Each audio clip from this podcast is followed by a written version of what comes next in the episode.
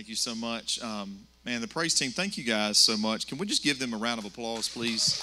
Um, I, I, know that uh, I know that we don't we don't do things just for the for the sake of recognition or praise, but I just man, I really appreciate the heart of worship that is here every Sunday, and I know even for all the ones that play instruments, I was uh, standing at the back door during the song, and um, was I was watching Ryan, and as he was playing the keyboard, and I know when you're focused on doing something like that, it's hard just to really be in a state of worship because you're so focused. You, I'm, I'm, I'm assuming I don't have any musical talent or ability, um, but I would assume, especially with my ADHD, that I would have to be so focused on the next key that I need to hit that, that it would be hard to really um, just be able to be in the moment to worship. And and I could just really tell that he was, and I just really appreciate that because it just it helps um, and adds to the environment of the room as we all seek the Lord at the same time. So thank you so much for uh, for how you serve praise team. We really appreciate it. We're, we're, we get a great benefit from it. Um, we're going to be in uh, the book of Acts this morning in chapter 15. Uh, this is actually the last week we're going to be in Acts for a little while, for a few weeks. We're going to begin a series next week um, on Father's Day. It's going to be a great message, I believe, for fathers, but it's not just for dads. Um, I believe it's, it's really good, going to be good for all of us. And we're going to be in this series for um, a few weeks. And, and as you maybe have to miss for vacation or you're in and out of town or something like that, whether you're here or you're online watching virtually, um, it'll be it'll be a lot easier to kind of catch up just week to week when if you if you kind of get out of order and you're here one Sunday and you there's one kind of behind you that you still want to catch up on. Um, it won't be um, too hard to listen to reverse, or it won't be hard to catch up when you come back in here. Um, it'll be um, really great. I pray encouragement for you um, as we step out of Acts for just a few weeks and just try to serve our church family that way. Uh, Acts chapter 15 is really right in the middle of the book, um, both in word count and in position and chapter. We really, we really hit a good midway point. I know some of you might be like, "Wow, we've been in Acts for a while. We just hit the midway point." Yes, there'll be an eventually an end to the book of Acts. Um, not, we'll, get there. Um, my, my prayer is that you're really able to take a lot from it. Um, I, I think it's really brought us to some really helpful things as a church family. Today, um, we're going we're, we're gonna look at a difficulty that some folks had in chapter 15 and how they resolved it because um, this, this doesn't address er, every conflict that you can run into because some conflict is really outside of what goes on in chapter 15. Uh, but chapter 15, the, the struggle here um, to me is something that we all probably learn pretty easy in life. Um, I, I, don't know how, I don't know what you get aggravated at. I know I self confess enough for all of us that I get aggravated at enough things. Um, but um, it's still a pretty current trend that kids and adults and everybody still gets pretty aggravated about that. Um, have, you, have you ever been, um, you, have you been in a line recently where somebody just cuts in front of you in something? Does that bother you?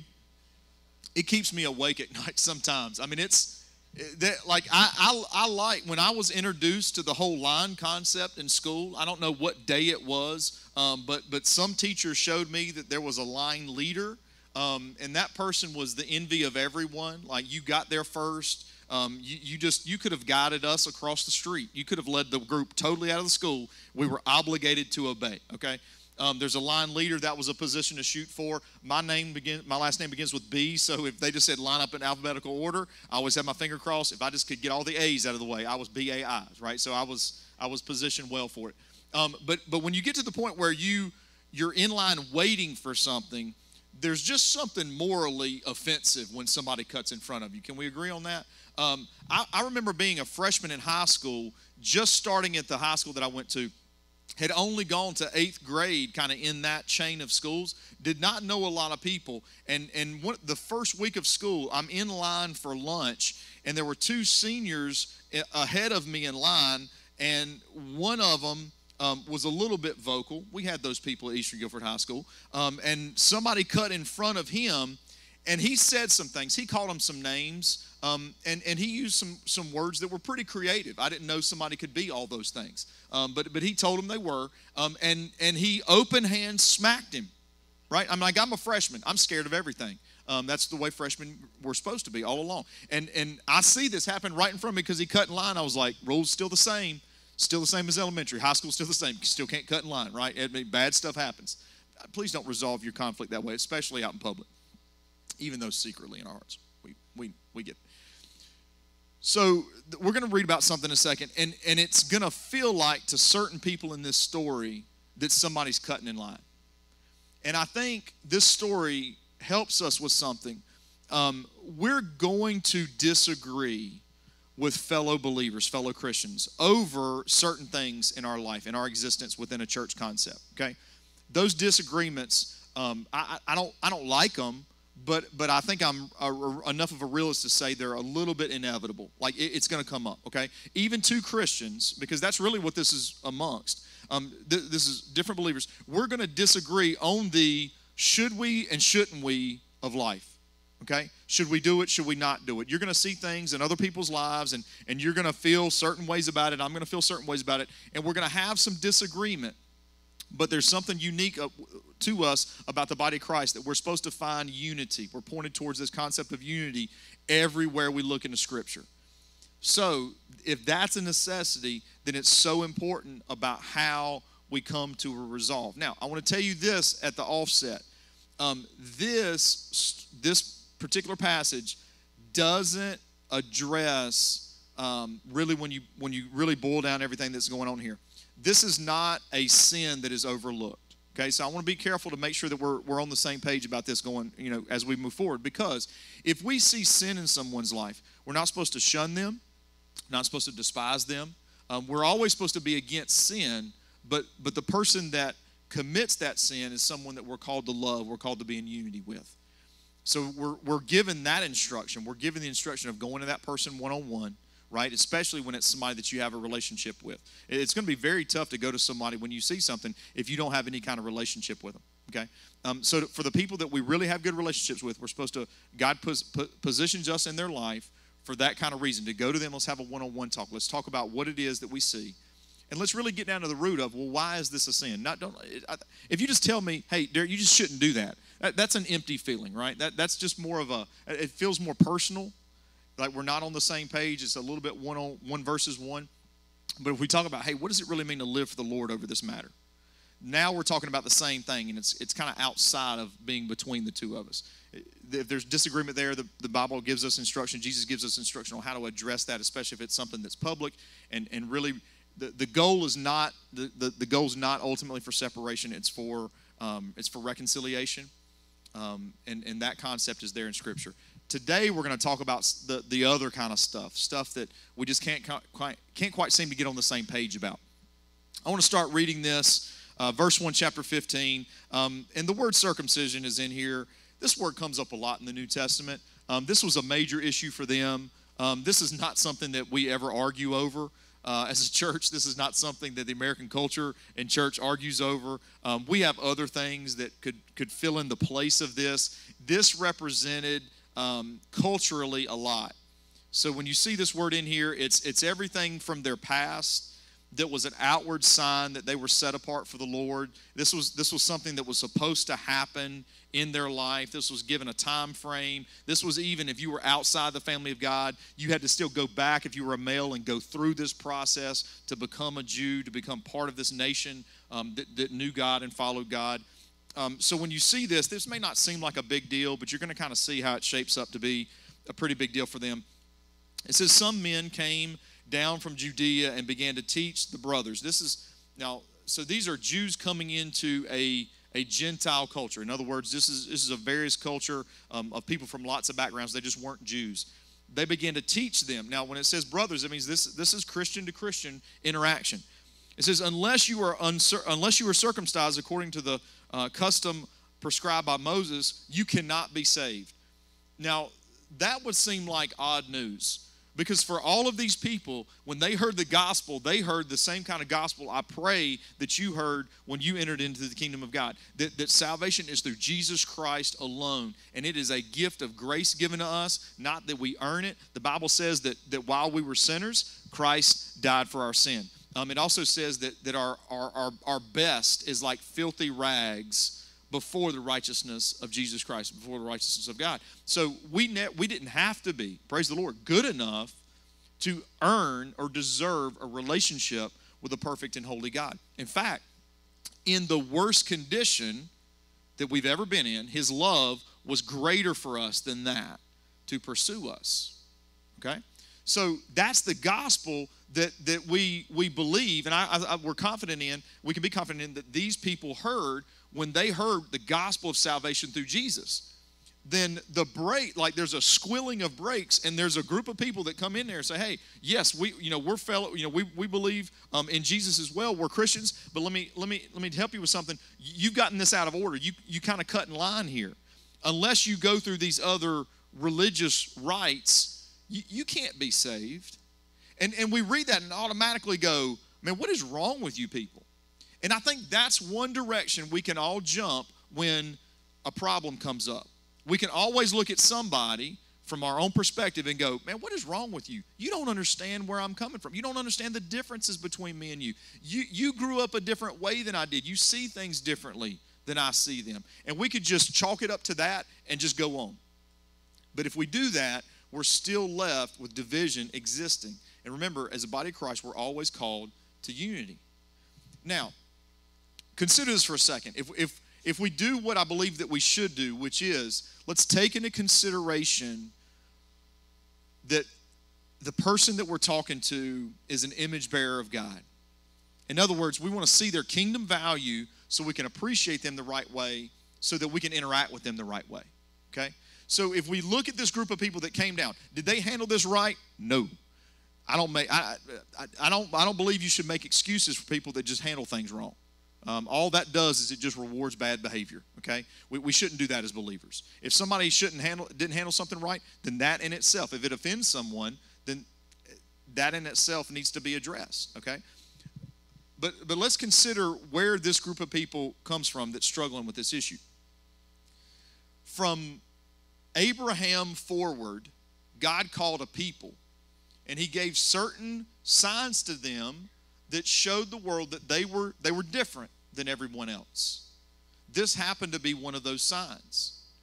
And they took this very seriously. They, they took this as law that was given to them to fulfill, that, that they would show that they were a nation that belonged to God. Now, when, when this continued on, Jesus also, born into this same lineage as a Jew, he himself went through circumcision. It said, in fact, when, when the Bible, when Jesus says that I, I'm not here to abolish the law, but I'm here to fulfill it, he kept every part of the law that God gave so that he could be publicly seen as sinless and understood to be that way with people that walked through life with him so that when he said, I'm here to die in your place, they could go, That's right, because you don't have anything to pay for. You can pay for my sin, Jesus, because you don't have sin of your own. If Jesus had one sin, then if in his death, he would have only been able to pay for his sin. He could not have done a representative death for me. Okay? So all these people know, all these Jewish Christians know is from, from everything in their history up through the Jesus that they believed in, everybody, all these first Christians, early church, were Jews. So when they saw other people outside of their religion and their nationality they saw, their, their, their culture, when they saw other people coming to Christ, it completely blew their mind. All of these original apostles, all Jews. They didn't understand a concept. In fact, I mean, their past taught them if you want to belong to the family of God, you've got to go through these things to belong. Well, remember, that, that's not a pure gospel message. And honestly, they struggled with it. I mean, think about it. If, if you if you had a life, and I think we see this kind of emerge sometimes in our own church cultures this way. If someone was like me, a church kid all their life, they grew up in church, they've been around it, that's kind of what they did. When they see someone else come to Christ later in life, and all of a sudden they, they hear, okay, they're, they're a Christian, they believe in Jesus like I do, but you know, their habits of life look totally different than mine you know, they don't automatically kind of do the same things that I do or stay away from the same things I do. All of a sudden, it's kind of like, well, I don't, I don't know that we see everything the same. We, we start to see a difference in ourselves and that other person. And vice versa. You, you come in later in life saved and you say, okay, I've never been part of a church family before. These people seem to talk a language and kind of get something that I don't get. It, it, it does exist in certain ways. Now, it continues on, verse 2. It says, After Paul and Barnabas had in, engaged them in serious argument and debate. In other words, um, Paul did, did not like this, th- this whole lesson that was taught at all. It says Paul and Barnabas and some others were appointed to go up to the apostles and elders in Jerusalem about this issue when they had been sent on their way by the church. They passed through both Phoenicia and Samaria, describing in detail the conversion of the Gentiles, and they brought great joy to the brothers and sisters. So here's here's the scenario. Somebody comes in here telling people, "Hey, if you're really going to be saved, you got to do A, B, and C," and and it was it, it was it was not needed at all. Um, Paul and Barnabas were like, "No, this is wrong. You're wrong, and we're going to tell you. I'm going to tell you how you're wrong, and I'm going to explain to you why." Well, you say, may say, well, why, did, why are they going to Jerusalem? Why, why make this a bigger deal than maybe it was? It was a huge deal. Because at this point, you have literally a group of people who saw themselves never really outside of God's family, just continually in it, even in their own salvation through Jesus. And, and they see a bunch of other people that look like they're cutting in line. Like, hey, you're getting in on this, and you didn't have to do all this other stuff. It's funny, Jesus in Matthew chapter 20 tells a parable about a vineyard owner and three groups of people that he goes out and recruits. And some of the parables that Jesus teaches, he starts them with this statement.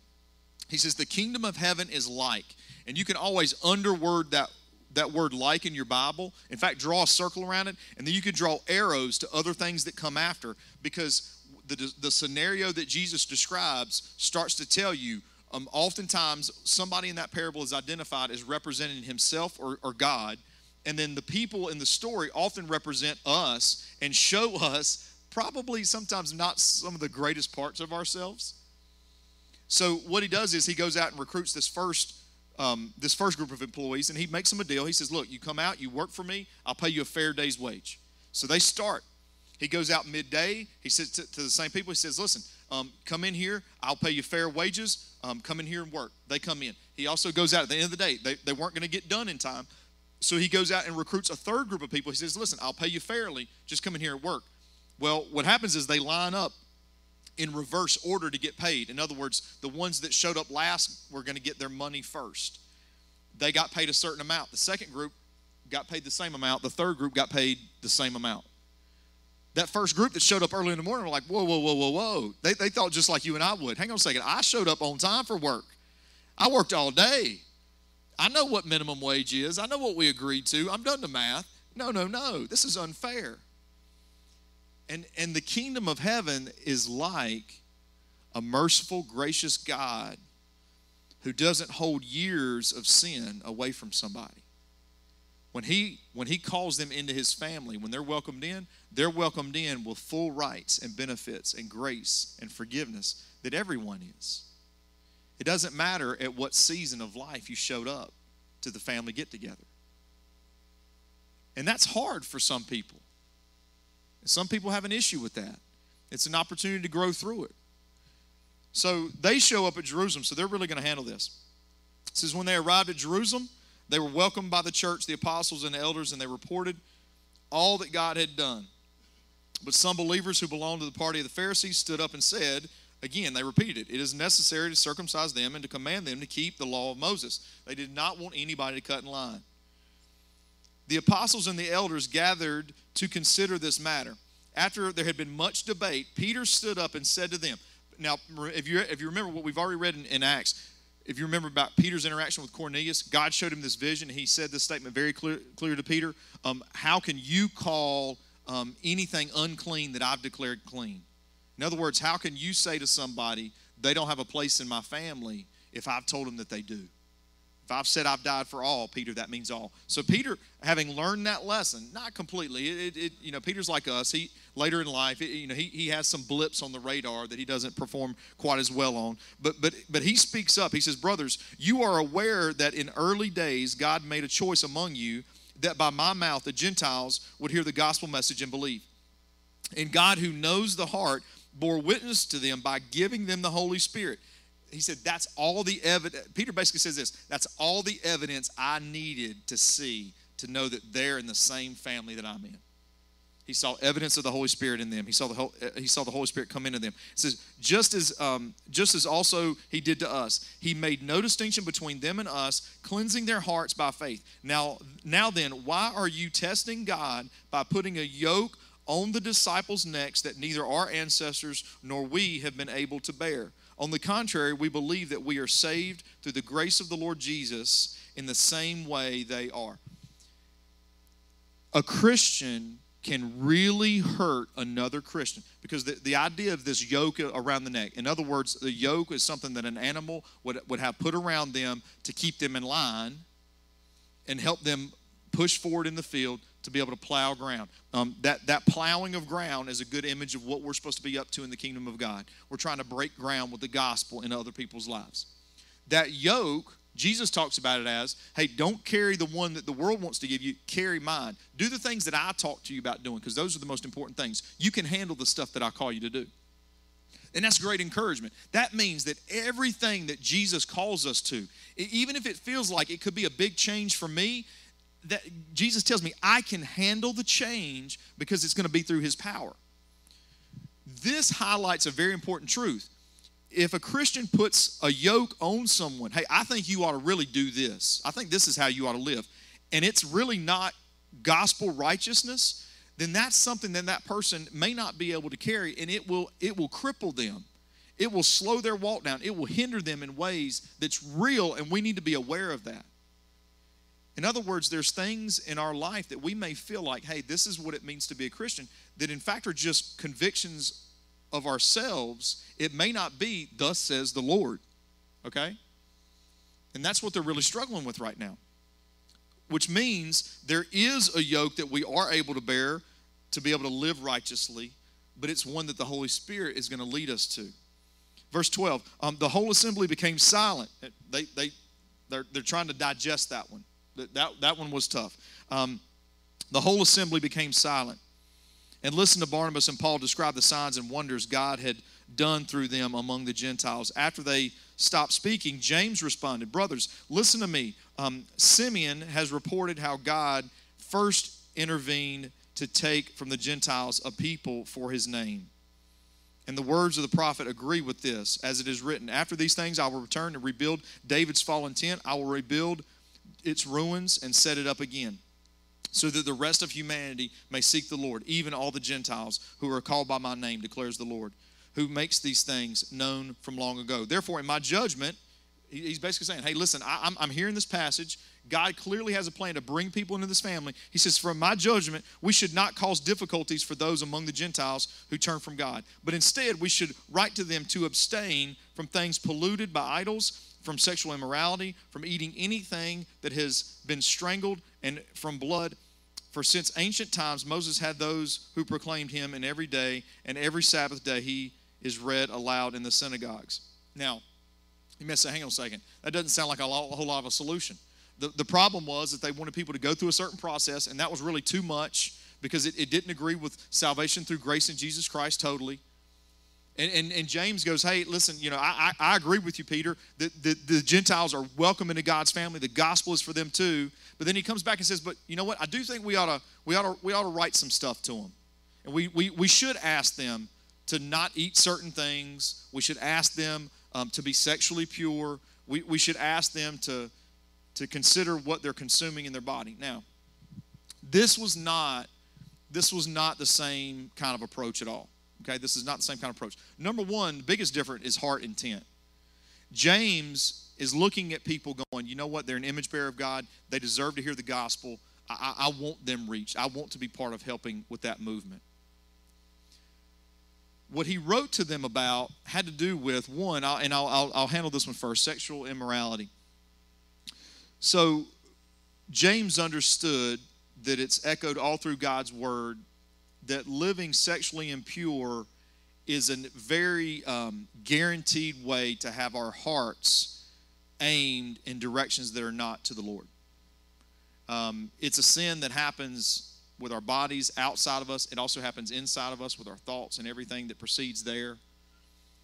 And, and I would argue when we look at sexual impurity, everything outside of just sex between husband and wife in the confines of marriage, that, that's a good example of God's God's purity, God's holiness, and devotion. So if we say, okay, this is it, it, means something serious to be devoted to the Lord, then, then anything that's not that is going to ultimately lead my heart away from Him. It was a practical lifestyle that was going to automatically lead their hearts away from the Lord. So he said, let's address that. The other things were steeped into, again, Jewish culture. And they weren't things that were going to go away.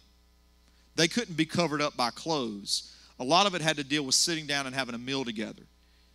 And that has to do with the thing called fellowship. See, here's what's here's this was James's heart. He said, I don't want to say anything or do anything or be on board with anything that will slow down reaching people for Christ. If they're on the outside of God's family, I want to, I want them reached. But once they're inside the family of God, we have to have good fellowship. Now, there was still not complete agreement on this, but here's where James spoke up. He said, Listen, if I'm going to ask someone to do something, if I'm going to ask them to, to potentially discipline themselves in a certain way, or when they're in certain environments to consider someone else, I want to ask them to do things that will help build good fellowship and community. I want people sitting down at the table together, eating a meal, finding out about how their life is going, pouring into someone else in discipleship. I want to make sure that people are with people and that the needless things that, that separate us aren't what we're stressed about. And from this concept, I think it's I think it's a good thing for us to consider. Uh, for me, if, if, if I if I want someone reached, then I got to take them the gospel. But once they're saved, I, I need to I need to have a heart for that person. And and if there's something that I can do that will enable me and them to be in better fellowship, if it's not a sin, I at least ought to be open to considering to doing that, or or or just having a conversation with them. I should position myself to be able to talk to them and be able to have community and have fellowship with them. Which means a couple things are going to have to happen. I have to both consider what I can do, but I also have need to consider what I should be able to get over. There's two sides. Because if I hold something in my heart so securely that's not a sin, I just don't like it. I just think I think it's wrong if I hold that so tightly that it keeps me from being in fellowship with somebody that's a believer, then I'm the one, in fact, that's sinning. Now, this is going to play out this way. They're going to send people and they're going to send a letter. And this is how chapter 15 continues on. And, and when they came, they did a few things. Number one, they told the Gentiles, they said, listen, some people showed up here, and number one, we need you to know, we didn't send them right? Have you ever had to come in behind somebody who just wrecks a total, I mean, like totally wrecks the situation? And you just, you're like, you know what? I, like, I don't even, I can't correct what they did, but, but I need to say something. And, and almost the best thing that I can say right now is, hey, you, the last person, idiot. And that's not the best thing to say, I know, but, but, but like they, they goofed it up. They didn't handle it right. Because again, we, we can't, like, if we, if we ignore, if we ignore Christians handling things wrong, we're not helping the kingdom of God. Sometimes we just have to say and acknowledge, hey, listen, whether I did or someone else did, that, that wasn't right. And let's all let's all go, okay, yeah, we can all shake our head on that one. Hey, listen, when we're all shaking our heads, you know what that means? We're starting to we're starting to be on the same page. We, we can find common ground on something. So they said, hey, listen, they, they really messed this thing up. And then they start reading this letter. And that letter says that, hey, there are some things that we could do to make sure that fellowship and community happens. And, and I want to read to you some of the result of that. I, I think it's I think it's remarkable. Um, verse 30. So they were sent off and went down to Antioch, and after gathering the assembly, they delivered the letter. When they read it, they rejoiced because of its encouragement. Wow. You mean to tell me that we can we can come into a room as Christians disagreeing on something. We can we can not we can actually propose some things that that might may, may still be a cost, might still take some effort from from both sides of this discussion. And there can be an encouragement from that. Yes, when our heart is to reach people and build relationships between us. And, and that in itself, when you have a heart for Jesus, is enough. And it's amazing when our hearts are at that place, what we're open to do for others and what we're able to get over in our own minds, in our own history, in our own culture about things that we've held on so tightly to. Again, it's not a compromise on sin. And, and the proof of that, I believe, is this. So, so this is referred to as the apostles' decree. In other words, they kind of made a decision, and it represented the opinion of a lot of people because the, at this point, the church, even though it was rapidly growing, it was still predominantly Jewish Christians, and, and the tables were getting ready to turn. The, the tide was getting ready to switch. It, it was is getting ready to tilt, and, and now all of a sudden, and, and we see it in history now. There's a lot more Gentile Christians than there are Jewish Christians. But for this season, for the church to be healthy, they needed to find this common heart for the gospel to move forward and for relationships to be healthy and be close and be built. And there was, there was encouragement from that. Now, um, when, when we see this, when we see this, how do we really take this into our lives? Um, Paul continued on his missionary journeys. If you read all of Paul's letters that are written after this date, Paul never goes back. You, will you, never see Paul go back and say, Hey, are you still eating the right diet? Are you still doing these right things? Paul was, he was a purist. He was like, Hey, listen, I, I, this is where I'm at. I've seen the evidence that the Holy Spirit is in believers, so they are in God's family. I'm not going to require them to go back and adopt any of this stuff. He disagreed with people over that. But Paul was also somebody who came back and wrote, I can, I can become all things to all people that I might win some. He understood it, even though his convictions weren't necessarily the same and they didn't carry out in every environment he went to. If he was the only Jewish Christian that was in the room, he didn't ask everybody to change their diet because it wasn't a big deal to him.